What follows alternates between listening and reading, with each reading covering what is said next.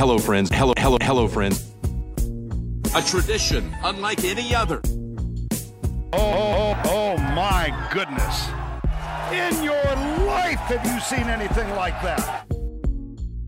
There it is! Adam Scott, a life changer. Mashed potato! Here it, here it, here it, here it comes. This is the 19th Tee podcast. Welcome back. Great to have you with us once again. Joining me from across the other side of the country is not Kieran Marsh, but with an equally as impressive setup for a podcast. Uh, Blake Collyer, mate, welcome to the 19th Tee. Very excited to have you with us. Obviously, a golfer, but also you were just telling me you host a golf podcast of your own. Is it? Oh, you didn't tell me if it was a golf podcast. Is it golf podcast? No, it's not golf related, but Okay. um, it's What's the podcast? more- Give it a plug. Oh, it's called Never Too Late with Blake. So it's a bit of a health sort of podcast, and um, in that space of wellness and health that I sort of got into during the COVID lockdown. So I thought I wanted to give that a go and spread a bit of the um, information that I'd been learning and reading about. So yeah, it's been going quite well. I think I've put out about five or six episodes so far, and um, I haven't put out any out for a few months, but I'm looking to get back into it And soon. on on Spotify and Apple and Yeah, Yeah, it's yeah. on all of that. Yeah, Awesome. so Spotify, Apple. So yeah, go check it out. I've got an Instagram page as well, so there you um, go. check it out there as well. Oh, But um, yeah, thanks for thanks for having me on. No, anytime, mate. We really appreciate you you joining us uh, in the midst of, I guess, the 2022 PGA uh, Australian PGA season. I guess it's got such a long name, but uh, mate, how how's the season been? You you've played some really nice golf as of uh, as of 2022. I mean, you have throughout your career, but you know you've had some some good finishes. TPS Victoria finishing fourth, T9 at at Murray River. Like it's been it's been a good good 2022 for you so far. Yeah, so far it has. I mean, it took me a little bit of um, of time to get back into it after the time off golf through the lockdowns. Um, and then really, the more and more I've played and the more events that have come on, um, I've started to, I guess, get more comfortable out there and um, really piece together some good results. So, um, as you mentioned before, the fourth and the ninth, and um, yeah, I mean, it's been going quite well and um, working my way up on the order of merit um, on the tour. So, and uh, yeah, it's going well. How uh, I mean, was it has there been some noticeable difference? I guess with the in the past two years, it's something that we do want to explore with you. Obviously, it's been tough going for certainly a young professional like yourself, having joined the ranks, and, and you're obviously very early, I guess, for for lack of a term, early in your golfing career. But where has there been something noticeable that's changed in the past two years that you've kind of come back after this break and really hit the ground running? I guess has it been just a heap of practice? I, I guess obviously the the mindfulness and the wellness side of things you've been working on as well. Yeah, well, that, I think the thing was I turned pro in October 2019. Mm. So yeah, I I played a few Australian tour events and then went to European tour school and and Korn Ferry tour school at the time, and I got through the first stage of Europe and then Christmas, and then worked my way into the Aussie stuff and um, got my Australian tour card. Went to in March. I went to Thailand for the Asian tour final stage and just missed out on getting my full card there. So I've got some partial status there. And then a week after I got back, we went into lockdown. So um, up until I guess kind of December, November last year, I'd only played 10, 11 events as a pro in that two year period. So it was really difficult to kind of feel like I had any footing underneath me. And, and turning pro at that time in 2019, I felt like I was really ready to make that transition and then see where it would take me from there. And I had high hopes and I was 23 at the time and now 25. I feel like I'm starting now, sort of now that there's events in a row I can play and, and build up through all that. But during that time, the last two years, I, I was in living in Melbourne. We weren't able to go to the golf courses. So I was still doing a bit of a work, bit of work at an organic supermarket that I'd worked at from when I finished high school through to when I turned pro. And, and that was really good because it got me out of the house and um, I was able to, yeah, work five or six days a week and keep myself busy. Um, and then, yeah, I just started listening to podcasts and reading and um, a bit of guidance from Dean Kinney, who is now the coach of the Victorian golf program. He came down from New South Wales, I think it was 2019, um, and just planted a few seeds you know, I went through my own research and um, yeah, it's just it's just put a lot of things in perspective and and coming back to the tournaments now, it's more about just getting out there, enjoying it, learning, and um, instead of putting pressure on the results, just trying to get better each day and letting those results sort of come and take care of themselves. I mean, uh, we, definitely want to unpack this past two years with you because we had Mike, Mike Clayton on the uh, podcast a couple of weeks ago, and he actually singled you out as a player who has probably suffered the most in the past two years. You, as you mentioned, you turned pro on the eve of lockdown. You're, I guess, rapidly rising through this. You, you know, you've got status in Asia. You, are playing on Q schools in um, the US, in in the Europe, as you mentioned, you've got status here. Like things, things for lack of a term, you've got the world at your feet. You can kind of do whatever you want, and then it just goes like that overnight. And mm. I hmm. guess that that um, I guess the frustration, as people would know listening to this podcast, is there's been no events for you guys to play here in Australia, so it has been super challenging for you. I guess like, can you contextualize how stressful that that kind of two years has been for you? Because as you said, you kind of starting your pro career two years later than you should have been starting it. Yeah, exactly. Like I feel like golfing wise, I'm still 22, 23, just coming out of the amateur stuff, just turning pro. When when I think about it, I just turned 25 and I'm like, wow, like yeah, I feel like I'm starting now. And and when I turned pro, like I my first event was the Vic PG, Victorian PGA and I didn't get I asked for an invite and didn't get one that week. So I had to qualify into the tournament and shot a 61 Which, in the qualifying to get in and then had a 61 in the second round as well and ended up with a fourth finish there. So I kind of felt like I made a transition there and was able to hopefully build on that. And it just wasn't the case. And the hardest thing was, I guess, sort of the start of 2020. We got a taste of some events and that what we thought was going to go back to normal. And I was pumped about that and doing all I could, and then it just kind of got taken away again. And then um, that was the hardest part. Was more the middle of last year and the end of mm. last year when it just felt like we were doing it all again, and that there was no sort of uh, prospect of it ending. Um, and that the first lockdown was. I felt like I had a lot of motivation. A lot of the guys in the Victorian program, we were doing sessions on Zoom and with our physio and coaches and there was all that buzz about doing what you could at home. And then as it dragged on and on it was a lot harder to keep myself accountable.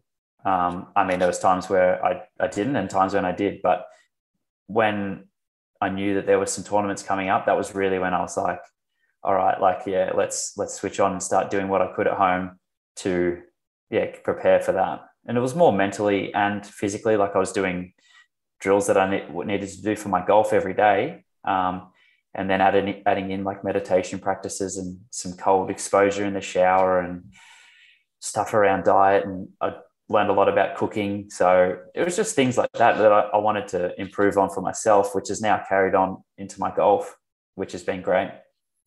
I guess in that time, was there ever a period where you kind of thought, like, given that there were no events scheduled. There was nothing planned. I guess was there ever a time where you were kind of like, I don't know if this is going to return to normality in Australia in the near future, where where I can play golf at a young age. Like we said, you've lost two two years out of your, your career.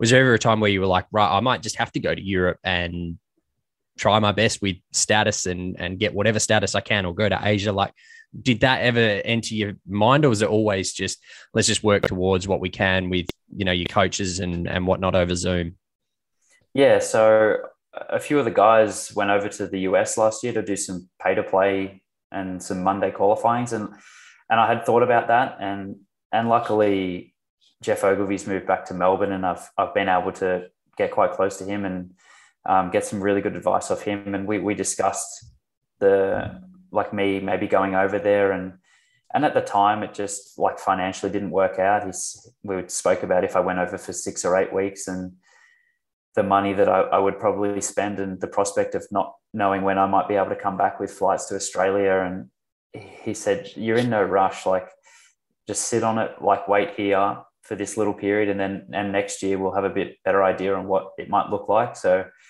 that's what I decided to do, and and I'm happy with that decision. Um, yeah, like I could have gone over and done all that, but I could have spent two months overseas and maybe not. I might have played eight rounds of competitive golf, whereas mm. um, I was able to stay at home, keep working and make some money, and then and Geoff started up some games where we all would catch up and and play money matches together. So I was still getting in the competitive stuff when the golf courses did open. So yeah, I think I was happy with that decision, and and um, then hopefully this year after the Australian tour stuff finishes in in April, I'll look to head overseas to do maybe some of that stuff, and then tour schools at the end of the year. So. How much? Uh, I mean, I'll come back to Geoff Ogilvy in a minute because it sounds like he's been a great mentor to you. But uh, how much did your game suffer in that time where you couldn't go to golf courses? I mean, it's great that you know everyone can putt inside, everyone can have a net outside. It, it's not the same though. Like you know, if you can still feel like you hit a good one into a driving net, but you know, chances are that you know it's come out completely wrong for most amateurs out there. So, how difficult was that? And then when you did get back to the course, was there a noticeable difference at all, or was it pretty pretty much where you left it? Yeah, well, the thing was, it was oh, I think it was like October 2019.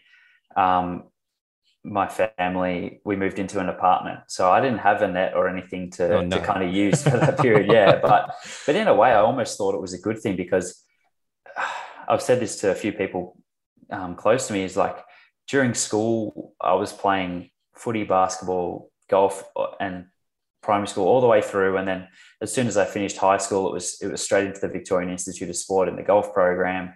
That was three days a week and and golf all around that. And I'd never had a chance to stop at all. Um, so it was actually quite a good time to kind of um, stop in that regard. But then with without having a net, I was able to work on the drills more inside and more feel based rather than I feel like if I had a net, I probably would be videoing my swing and trying to get it to look a certain way rather yeah. than yeah, like how my body um, could be moving. So um, yeah, I think it was a good thing. It was a little bit difficult. It was a bit rusty each time I came back. Like, gosh, it, it, felt felt very strange. I'd never had any time off um, for that length of time, so it was a little bit rusty. But after a, a, like a few weeks, it was it wasn't too bad. Back on track. No no damage to the to the apartment? No broken windows or anything? Oh, I did have a a little incident. I had a like a plastic sort of piping with a um, with a light on one end, and I was swinging it, and mum and dad were like, "God, don't, don't swing it any faster than that." And I did one of the, and the light flew out the end and hit the roof, and and that was the end of that. So there was no more of that after that. Um, yeah. well, it, it must be said. I mean, your swing looks great at the moment. I mean, I was just going through your Instagram, like your ball striking has been fantastic, particularly this year. But I mean, it's clearly something that you've worked on. Doing those drills is clearly translating now to the golf course, and you seem to be striking the ball really well. Overall, your game seems in a great place, but you know that iron play just seems to be some a real strength of your game at the moment, particularly what we've seen on on some tri- tricky courses throughout 22. Anyway. Yeah, definitely. I think that's it's been a strength of mine for a few years now, and um, and even since um, I guess COVID, and then once when Dean Kinney came down to Victoria, it was a bit of a shift for me from a bit of like working on technique on the range on the short game area to more getting out on the golf course and learning how to score. So Leah, learning how to score with what you've got. So now when I get the chance, it's I'm going to go play nine holes. I'm going to go play 18 holes rather than I'm going to go spend an hour and a half, two hours on the range. And that is that's helped me personally massively. Um, I see it now in, in tournaments like in the lead up to an event, I'll play 18, um, 18 on a Monday, Tuesday, and then nine holes on a Wednesday in practice rounds. And then, yeah, get out there. So then I'm, I'm more in a scoring sort of focus and um, working on that. But yeah, I mean, my ball striking has been good, and I think those drills during the the lockdowns have definitely helped. Um, but it's always been sort of a, a, strength of mine, and I just like enjoy like yeah, keep building on that and um, sharpening that, and yeah, definitely playing on courses helped that a lot just to learn to adapt to different conditions and and when you're on the golf course, each shot's one of one, whereas on the range or on the chipping green, you just pull another golf ball and, and try it again. So yeah. yeah, your muscle memory works a bit better when it's just this one of one. So yeah, it's helped a lot. It is. It, it's fascinating because uh, I came to the realization that my game is in such a bad place like a month ago, and I was like, I, it cannot be this bad. Like, you know, my handicap's gone out from 18 to 21, and I'm like, this is just going in the wrong direction. It's just it's not right. And and I love the game. And I thought, you know what, I'm going to actually put my head down and, and, practice. And you know, you go and it's exactly right. You duff a chip and you're like, oh, whatever. Like I just hit the next one, and then you hit it well and and whatever. But then the thing that I found really difficult was when you go to the range, and I'm really trying to work on some things that my coach is trying to instill into me and that's great. But then you go and play nine holes, and you just get back into all the old bad habits that you've always done. Like it must. Uh, it was interesting where you raised it just before that you weren't worried about having the prettiest swing, or you weren't worried about having the perfect swing. And I think so many amateurs, particularly, grow up in that or, or watching Scotty, like he's probably mm. the the ideal swing, or or Louis, or whoever it might be. Like it's it's fascinating. It's a, it's a really interesting complex to think that's like you know, I sit behind a desk all day. Like I'm not, there's no way that my body's going to be able to go out and move like Adam Scott, who's been playing golf for 30 something years. Like it's a weird paradox in your head, isn't it? Yeah, it is. And I mean, we've all been through that, like coming through the amateur stuff. It's all about sort of your swing, how it looks, and, and you want to keep improving that. And, and I, and I still like, I go through patches where I video my swing a bit. And that's when I guess sometimes you can go down a bit of a spiral and because you want it to look a certain way rather mm. than um, perform a certain way. And then when I go through months without even videoing it, that's probably when I play my best. And and I think even Adam Scott has said that before when he's played his best when his coach has just videoed it and he hasn't looked at it and it's just more ball flight and feel based. Um, yeah, so I, I, think that's definitely helped more when I've turned professional. Is it's less about the technique and, and how everything sort of looks and more about um, yeah, how it performs. And I mean, the look is a bonus if it if it looks if it looks good or looks like Adam Adam Scott's swing or Louis Oosthuizen's swing. So um, yeah, um, I think it's more performance based rather than how it looks, but it can be difficult. yeah, I always say I don't really give a shit how the ball gets in the hole as long as it gets in the hole in the least amount of shots. I don't care if I, I don't know, if I top a ball or whatever and it goes straight, like I'm okay with that. If it's going 100 yards offline, different story. As long as the ball's going straight and in the right direction, I'm okay with it. So, no, it's a it's an exactly. interesting one, particularly for amateurs. Anyway, I think you know amateurs get very hard on themselves, and they they always, myself included, go out and you play 18 holes, and you're like, today's going to be the day that I'm going to break par. It's like, yeah, you've, never broken 80. Like, settle down. we're not we're not breaking par today, but yeah, take us. Well, even, uh, when I, even when I'm back at um, Metropolitan, my home club, playing with. I play with the same group of guys on a, on a Sunday morning, and um, a few of them are off, off 18, 20 handicaps, and I'll be like, they'll be next to the green for two, and I'll be like, they want to play the hero shot, like flop it over the bunker. And I'm like, chip it to the front of the green, two putt, get your five, and go to the next. Yeah. And, and they're starting to get that concept of oh yeah, I don't I don't need to go for the hero shot. I can just build up my score over the 18 holes and I'll end up being around the mark at the end anyway. Hundred so, percent. I've yeah. I've I'm taking religiously now any sort of chip under or you know with 20 to 25 meters or less. Eight iron. I've put the 54 degree wedge back in the bag. like it just doesn't work. Like I don't yeah, generate enough spin. I'm not good enough to get it close to the hole. So play the percentage play, and it seems to be working. So anyway, absolutely, that's good. good good mental game. Take us back to the very beginning, Blake. I mean, we've been going about 20 minutes now, and this is becoming a theme with the uh, interviews that I do without Marsh here as we get sidetracked from the very first question that we normally throw to our guests. And that's where did golf begin for you? What's your first sort of recollections of the sport, and, and how did it all begin for Blake Collyer? Yeah, well, uh, mum and dad have got some videos of me at home with some plastic clubs hitting down the hallway, but that was more just, just yeah, one of those things as a young kid doing that. But then at um, the age of about 10 or 11, um, I had a best mate at primary school and, and, we played footy, cricket, tennis, basketball. We played everything together. And his dad played golf. And so he wanted his son to do some junior lessons. So I just tagged along with him and and we did that. And then I don't know, it was around that sort of time, maybe a few years later, he fell off the monkey bars at school and broke both of his wrists at the same time. And then oh. I just, and then obviously he he couldn't do the golf lessons, and I I kept going with them, and and as the years progressed, I I wanted to play footy or basketball, and I did a lot of that, and even leading into years 10, 11, 12, I was playing basketball for the school and representative and domestic. So that was a six or seven day a week thing. And and I just kept the golf up on the background because I,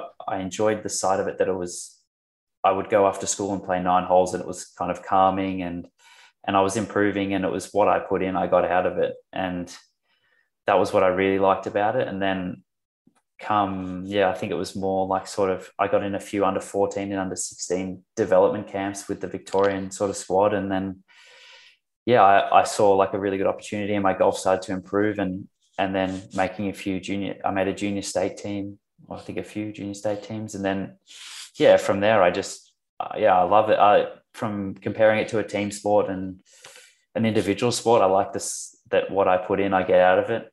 The team sport was always a bit difficult when other players, you've got to be accountable for, I guess, what they're doing or not doing. So with golf, it's yeah, I think I like that side of it that I can put in the work and I'll get the rewards from um, from that. So yeah, through kind of high school, I was yeah played in the state teams and then got into some men's state teams and um, represented Australia in a Junior Pacific Cup against the US. And I think that was kind of year 11 and 12. I did that twice, once over here and once over there. And and then I had some opportunities to go to college in the US or um, get in the Victorian Institute of Sport. And at the time, I um, was managed to get in the Victorian Institute of Sport. So I was really happy with that. And as soon as I finished year 12, I went, yeah, straight into that. And and it was in there for four or five years. And yeah, now I'm here. But there's a lot in between. But yeah, that's a rough sort of. no, uh, you must have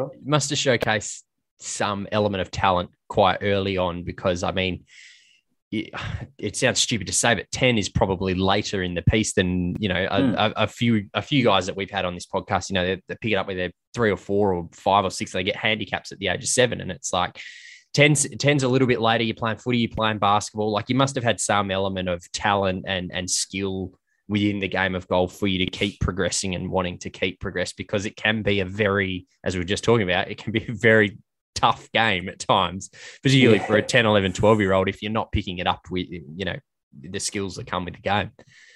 Yeah. And I think playing those other sports helped because, I don't know, just as a kid, you want to beat your mates or and and playing those other sports gave me a bit of uh, I don't know a bit of more awareness of my body and and how to hit the golf club. And that was I mean even back then uh, uh, the way I hit the ball compared to the other kids was like I guess my advantage then. And um, yeah I carried that through. But um, yeah I, I think playing all those sports helped. And then as I got older it just yeah it just built on that. I, I would play I grew up playing at Kew Golf Club and would play there every Saturday with the same group of guys that were my age, and we just would see who'd get the lowest handicap, and just we just kept like kept that up, and yeah, I loved it, and and that was the best thing was that I got into it because I I loved playing it, and then there was no push or anything from my parents. It's it's all support. Like they don't play golf or anything, and neither does my sister. So it was just like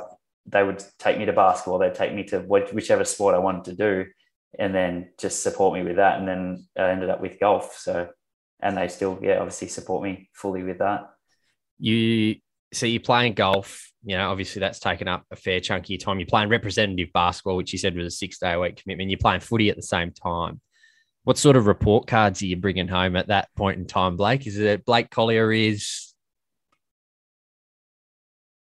I, I was doing enough to um, to pass and everything. But uh, yeah, I, I, think about it now. We had even at, at, school we had a compulsory Saturday sport, so I did water polo as well, and and it was just I just loved being active and playing sport and competing, no matter what it is. And and looking back now, like I feel like if I was in year twelve now, that's when I'd be ready to study like and knuckle down with that sort of stuff. But at the time, it was all sport and um, yeah, yeah. I wish I could kind of have done both at the same time, but no, I'm definitely happy with the sports side of things.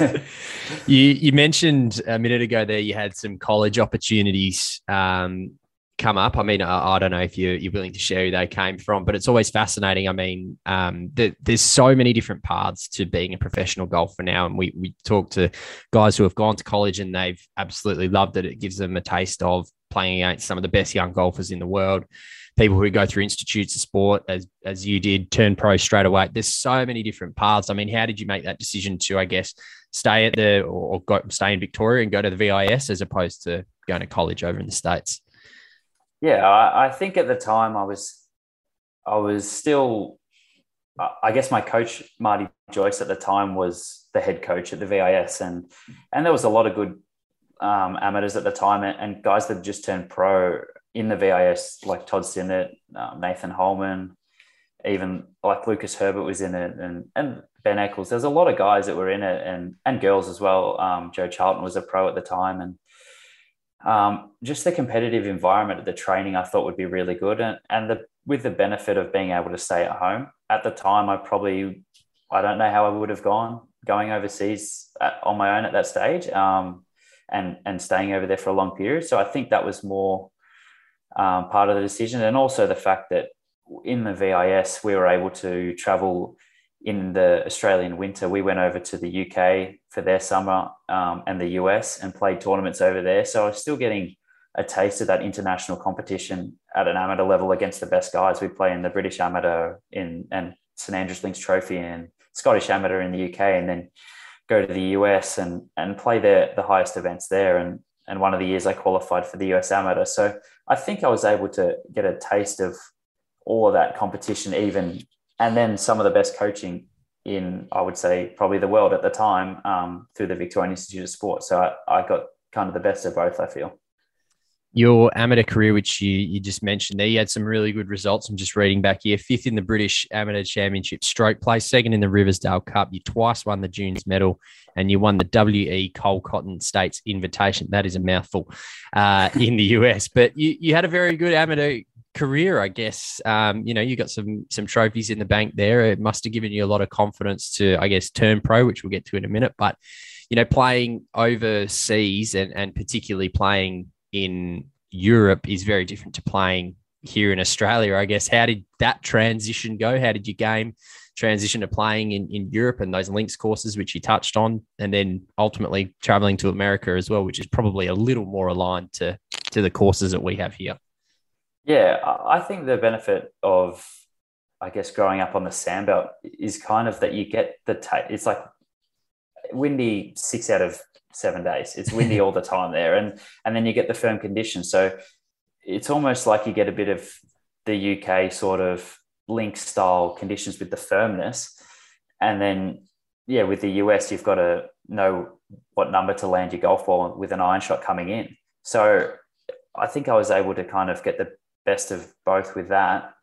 Um, but it was definitely difficult. Like you, you, go from playing amateur events in Australia and and kind of being the bigger fish, or like knowing everyone who's playing, and then you go over there and and you've heard a few names, but you don't really know anyone. You don't really know where you sit and everything. So you almost go out. Well, I felt like I almost went out there with less expectation because I didn't know. Like you don't know anyone. You're just like, oh, I'll just go and, and do my best and see where that kind of sits. Um, so, and then as the years went on, it almost you put a bit more pressure on yourself because you're like, oh, I've been, I've done this trip twice now, and I want to start competing a bit more and and playing well. So, um, but the more I think that definitely helped a lot, like being able to play links courses and then go to the US and play like thick rough courses and and um, yeah, where you've got to land the ball right next to the flag and just trying to adapt to all different different conditions. Um, yeah, it, it was really good. That uh, that fifth at the British Amateur Championship in the stroke play, that must have been something quite special to finish that high in such a prestigious event, I guess. And maybe just run us through that and, and I guess the confidence that I ultimately that gave your game. Yeah, well, I think at the time it was at Royal Aberdeen Golf Club, and it was it was so windy. I think I finished even or one under par, like around that mark for a fifth place. So it, it was really tough. Um, and at the time, I, I even now, like when the conditions get tough, I tend to sort of enjoy that, lick my lips a bit because it, it, it my ball striking kind of comes through and it, it separates the field a little bit. Um, so that's more what my mindset was at that tournament was just just keep making pars and just and then a few birdies will come and, and just eliminate the bogey. So it's less about trying to make a score and then just more just building it up over the 18 holes. And and that finish, um, yeah, it gave me a lot of confidence that I could compete at that level with with some of the best amateurs at the time. And and then I think that sort of translated into I qualified for the US Amateur. It might have been a year or two after that. And that was at Riviera in uh, 2017, maybe, I think. And I managed to scrape into the, the top 64, the match play with an eagle birdie finish, and then came up against Collin Morikawa in the match play, first round of the match play. And right. I, I, told this story a few times. I I just saw my tee time of I think it was eight fifteen the next morning, and I was going to go to bed, and I was staying with a mate from Sydney, and he's come running into my room, and he's like, "Oh, you're playing Collin? He's number three amateur in the world. He's done X, Y, Z. And I was like, "Oh, God. like it just rattled me." And I got there the next day, and there was cameras and people everywhere, and, and I would have just turned up and just played him. Have like I said before, like having not known who he was. Um, uh, yeah, but I was kind of rattled the first few holes, and and he, he beat me quite easily. But um, either way, it was a really good experience, and and even there competing at that level, I know that I can I can do that. It's just um, finding out my path there to get out there.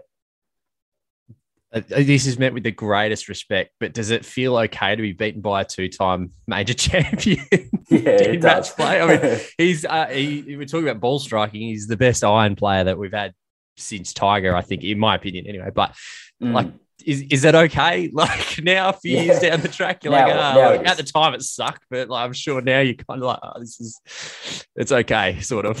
yeah, at the time it was a bit different, but now yeah. it's like, oh, it's okay. But um, even then, his ball striking was so good. He just hit the same little fade every time, and um, yeah, just wore me down, I guess. and um, yeah, you can see why he's such a good player now and, and doing such great things.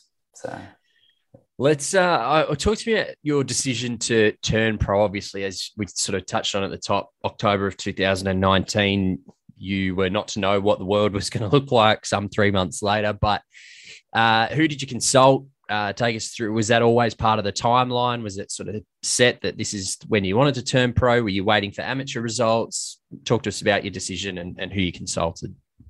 Yeah, so um, it, it had a little bit to do with the amateur results. I mean, um, that year, in the winter of that year, I, I, went overseas, and that was my fourth trip over to play the the amateur stuff over um, amateur tournaments over there, and and I think that or the year before I won the tournament in the US, and it was sort of building towards that, and I was at a point where I think my amateur ranking just got inside the world amateur ranking just got inside the top 50 in the world. And and at the time I wasn't in a position to get into the top 10 in the amateur world ranking where that can open a few doors. So I felt like I consulted my coach and uh, like mentor and now manager, um, and just spoke about, and family as well, and just spoke about what, what it kind of looked like and, and if I was ready to make that transition. And, and it all kind of looked like it was pointing in the right direction to to get out there and, and give it a go. And and I think one of the things that's been good about turning pro is that it's it's all um, sort of on me in terms of I'm running my own sort of like business, I guess. Mm. Whereas as an amateur, it's more I don't know. It just, it just doesn't have. It's it's like I've kind of gone into this and I can take that professionalism that I always felt like I had, but now really like own it. And um, yeah, I feel like, like I've person by pro and kind of owning my stuff. Um, so yeah, I, I, think that was more just consulting the people around me that that had been supporting me and, and been around for those the five six years before that, and um, yeah, we were all happy with that decision and um, yeah, and the transition to turn pro. Remiss of me not to uh, circle back to the WE Cole Cotton States invitation, the uh, tournament that you mentioned that you won just there in the US. So we'll go back a step here talk to me about that win. Uh, tell me what that sort of meant to you, I guess, to go over to the US, where I guess it's the pinnacle of golf. Um, anywhere the PGA Tour is over there, Korn Ferry's over there. It's all golf is in the US. So, what was it like to go over to the states? I guess, as you mentioned before, you you you're a big fish, and then you've gone over over um, overseas to play, and and things are a little bit bigger and better. Like, what was it like to to go over and win? And I, I guess it must just do you confidence. Like you can't even put it into words. I'm sure going over and winning. Yeah, absolutely. I mean, I'd competed well in a few events in in previous years. I think my one of my first events in the US, I um, came fourth at a tournament at the Olympic Club in San Francisco, and and I and I knew I could compete over there. And then the, that event, the Cole Cotton States, was in um, Louisiana, and there was mm. I'd played at the I think I played it two years previous to that, and when I first went over to the US for those tournaments, I didn't have the world ranking that some of the other Victorians and Australians had that so I couldn't get into some of the bigger tournaments. So I went to some events on my own just just because I wanted to keep competing while I was over there. And that was one of them at the time. And then I met a really nice family that that I stayed with and and two years later we had a, a week where we a, mate and I didn't have an event. So we, we went and played it and I mean he won the stroke. It was a two round stroke play into match play and he won the stroke play and we both qualified for the match play and went quite deep. And then, yeah, I mean, in the final, it was it was pretty surreal that it ended the way it did, and I was able to win. I um, I think I was like two up with four holes to go, and had a hole in one on the 16th hole to go, th- or the 15th hole, sorry, to go three up with three to go. So, um, and just knowing that I could compete at that level overseas gave me that that's yeah the confidence and, and more a bit of self belief that yeah, my game's good enough and, and I can keep building on it to, yeah, really compete at any level. Uh, so hole in one, did you say like walk, walk off hole in one ultimately? Is that, did you say that, that was the score would have worked, right? Or do you still uh, have another hole to play? Uh, we had to play one more hole. Yeah. Ah. yeah, it would have been good if it was just the last, but yeah, absolutely. It would have, that would have been Certainly yeah. nice. Uh, speaking of uh, playing well and, and putting together nice rounds, um, so you t- turned pro in October of 19, and then as you mentioned, you didn't uh, didn't work, well, you weren't allowed into the the Vic PGA, I guess. So you went and qualified by shooting a 10 under 60, 61, just um, just as a as, as a bit of fun, I guess. um, how what happened in that round? I know that you then backed it up and did it in competition two rounds later as well on day two. So all clicked, all clicked together. One of those days, I guess, was it where where athletes say that they were in the zone. I guess ultimately. Yeah, definitely. I mean, I'd had a few. I'd actually had a sixty-one in a tournament in Victoria. I don't know, might have been a few years before that. And when I sort of have those low rounds, it just feels like I, I don't really know what score I am. I know I'm really under par, but I'm not keeping track of what I am. I just sort of I'm so in the zone, like just playing every shot as it comes and and hit, reading the putt and then hitting it where it is and it's going in and and then at the end it's sort of oh wow it was 10 or like it could have been 8 like I didn't really know I just I just knew I was really low and and the, the round goes really quickly and yeah you just every shot is you're so into every shot and you're not thinking about the result you're just like I want to hit a high draw seven iron here, and then you just go, this is what I want to do to hit that shot, and then you, yeah. And at the time, everything's sort of coming together, and it and it, and it feels really good, and it, it's hard to tap into that um, often, but but when it happens, it's yeah, it's it's really good. And I guess then going out and doing it in competition, it, it uh, I don't know. Can you separate the two, the two rounds? Because I mean, ultimately, you've got one to get into the tournament, but then you've got one in the tournament as well. Can you kind of separate them? Was one better than the other? Oh, not really. I don't know. The hard thing was is that I, I guess I thought I was going to get an invite into the event, so there was almost a bit of, well, I'm going to prove to you that I can play in this event, and that was more on the Monday, and then the Tuesday I, I wasn't really expecting. I was more just like, oh, this is awesome! Like I'm playing in my first pro event, and then, um, I mean, the qualifying was on the same course as well, so it's kind of suited my eye um, down at Cape Schanck, and um, yeah, I, I, I just I just went from there and, and, didn't really I couldn't really separate the two. I mean, the the one in the tournament was probably you could say a little bit more difficult because it was under that tournament sort of pressure. But um, yeah, I mean, I've since been able to do similar sort of low rounds at at Cobram. Was that two weeks ago, two or three mm-hmm. weeks ago? I shot eight under in the the third round there, which was a course record, and that felt the same as those rounds. Like you're just in the zone and and hitting the shots you want and rolling in the putts and just yeah, it, it all comes together for a low score. It's uh, it must must be very nice, mate, because I wouldn't wouldn't know what that uh, wouldn't, wouldn't know what it's like. I guess I don't want to uh, I don't want to go too negative on this, but then eh, that same tournament in the third round to then come out and and not play particularly as well as you did clearly the day before, but by your standards, I'm sure you know you'd agree that it wasn't a great round. Like, how do you kind of put it all into perspective when you come when you walk away at the end of the week? You finished fourth, outright fourth, I think. Mm. Um, how do you walk away at the end of the week? You go, I had this fantastic 61. I followed it up with a pretty average round, first professional event. Do you kind of just go like, well, it was my first professional event, or are you hard on yourself? Like, how, how do you sort of put all that together in in your own head?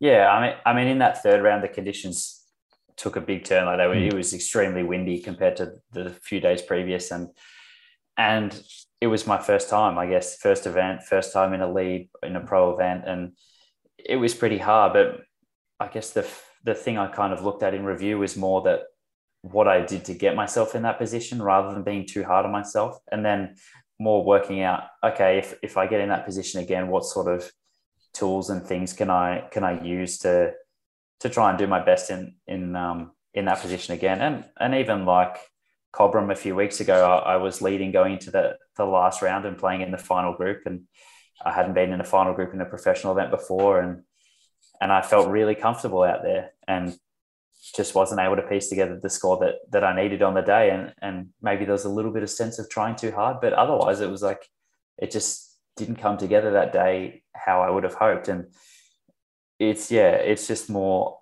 playing knowing that it will happen at some point. Like I, I will win an event at some point, and um, I'm just going to keep giving myself the chances uh, rather than beating myself up, going, "Oh, I should have done this. I should have done that." Like I'm not good enough. Like yeah, it's more about building progressively over time and, and knowing that um, it will. Yeah, I'll keep giving myself the chances, and and one day it will it will come through. And I heard something really good. Rory McIlroy was saying the other day. He said I've played over 300 professional events and, and won 30 of them. So I've lost over 280 times, I think he said. So he's like, and that's a Hall of Fame career. So it just shows how difficult golf can be and, and getting that win can be. But if I can keep giving myself those chances and, and shooting those low rounds and and learning each day from from that, then I think I'll give myself good chances for for the win. What what are your goals for 2022? I get or the 21 22 wraparound season what are you what are you uh, goals i guess a win would obviously be up there but maybe from from you what are you hoping to achieve this year yeah a, a win would be great but another thing would be to try and get out on on a main tour whether it's europe us Korn Ferry um, and just keep giving myself chances. I, I know with the order of merit in australia now there's a few more opportunities with like top three getting a european tour card and there's certain things about getting into final stage of Korn Ferry Tour School if you finish in the top five, and and so it's just yeah, just trying to build and and do that and try and work my way up the order of merit, and um, whether it's this year or next year, and, and even at the end of the year, going to some tour schools in Europe and and just trying over there, and um, uh, yeah, I just want to keep learning and, and growing with my game and and myself as a person and each day. And that's kind of what my coach and I keep talking about it. It's it's not about one fixed point in time with a certain event. It's more like they almost get in the way, I guess, as you, as your development keeps progressing. And um, obviously, I want to perform well every day. I, I go out there. Um, but yeah, it, it's more just that, that putting on the building blocks and, and hopefully yeah, this year it does it does lead, lead to some good things and hopefully getting on a main tour. And um, even in the last week, I found out I've got an invite into the Delhi Golf Club Open on the Asian Tour in two weeks, I think. So um, that'll be a good opportunity to test my game over there and and, and see what I could do um, on that on the on that sort of stage. So it's exciting. Yeah, it certainly is. I mean, I was just looking here. We got six events left on the the Aussie tour. I guess aside from uh, getting invites onto Asian tours, you plan to play the rest of the the Aussie season. Yeah, I do. Yeah, so uh, and they're all good opportunities to to have strong finishes and, and just keep getting getting better under tournament conditions. And that's been the best thing is that since turning pro, this has been my first patch of week in week out events. I think after India, I would have played nine out of the last 10 weeks. So, and that's what I want to do. Like, it's awesome being able to compete week in, week out and um, test my game and, and keep trying to improve. So, yeah, I haven't had that since, I guess, some amateur events when I was overseas in the US when we played maybe three in a row. So, it's been great to be able to bunch up some events. And yeah, I just want to keep competing and, and playing as much as I can. Last question, and we'll leave you on a light-hearted one. Uh, what we generally do, uh, Blake, and we we our research, uh, we go through people's Instagram feeds, but you've been um, okay. you're very clean cut, Blake. You've done a very good job of keeping all the the funny stuff. I mean, a very contrast to Lincoln Tighe, who we had on last week as well. But one yeah. thing that did catch my eye here uh, under your uh, sponsors, I'm assuming you got some uh-huh. great, great sponsors. Solitude Estate. Um, yes. Talk to, talk to me about Solitude Estate because I don't think I've ever seen a professional golfer who uh, is sponsored by a winery before. Yeah, well, it's close. Like my girlfriend's dad owns the vineyard in the Yarra Valley, and um, yeah, we, I wanted to help. Like support him and him support support me. So it was kind of a mutual thing. And and um, yeah, it's um, I had never really drunk too much wine before I met her, and then a few dinners, family dinners. I was like, oh, there's a glass there. I better have a have a drink. So and now I quite enjoy it. But uh, it's it's very good wine, and um, yeah, it's more a mutual sort of um, relationship there. And yeah, I'm proud to have them um, sponsor and, and on my shirt. So absolutely, yeah, if, you, are looking for a glass, you should definitely check it out. I cer- I certainly will. I mean, we've got a we've got a wonderful beer sponsor, Engage Roads, for this podcast. We don't have a wine sponsor, so maybe we'll uh, we'll okay. hit the good team up at at Solitude. Yeah. Marshy is very much the uh, wine connoisseur of this this program. I'm uh, only dipping my toe into the into the realm of, of wide. So uh, no, we'll certainly keep an eye out for for Solitude Estate. Uh, one last time, give your a uh, your podcast a plug. Uh, where can people find it? What's it called? One more time. Yeah, it's called Never Too Late, and it's on Instagram. Oh, sorry, on Instagram. Yeah, I've got a page on Instagram, and then it's on Spotify, Apple Podcasts, and a few other podcast platforms. But um, yeah, if you just search up Never Too Late or Never Too Late with Blake. Um, you'll be able to find it there. And um, yeah, I've put out five or six episodes and hopefully a few more to come soon. So yeah, hopefully you guys can have a listen and enjoy that. Absolutely, yeah. If uh, to all of our people and fans listening out there, definitely get around uh, Blake's podcast, mate. It's been a lot of fun to have a chat to you about your career. Obviously, a few challenges along the way over the past couple of years, and and hopefully uh, this is just the beginning of your journey now. And, and we wish you the very best of luck for the remainder of the Aussie season and, and obviously over in India as well, which would be fantastic to watch you on the international stage. But we look forward to, to seeing you achieve some really good things this year. So thanks very much for jumping on the 19th scene, having a chat to us. No worries. Thanks so much for having me. It was uh, it was great to have a chat. I really appreciate it. Thank you.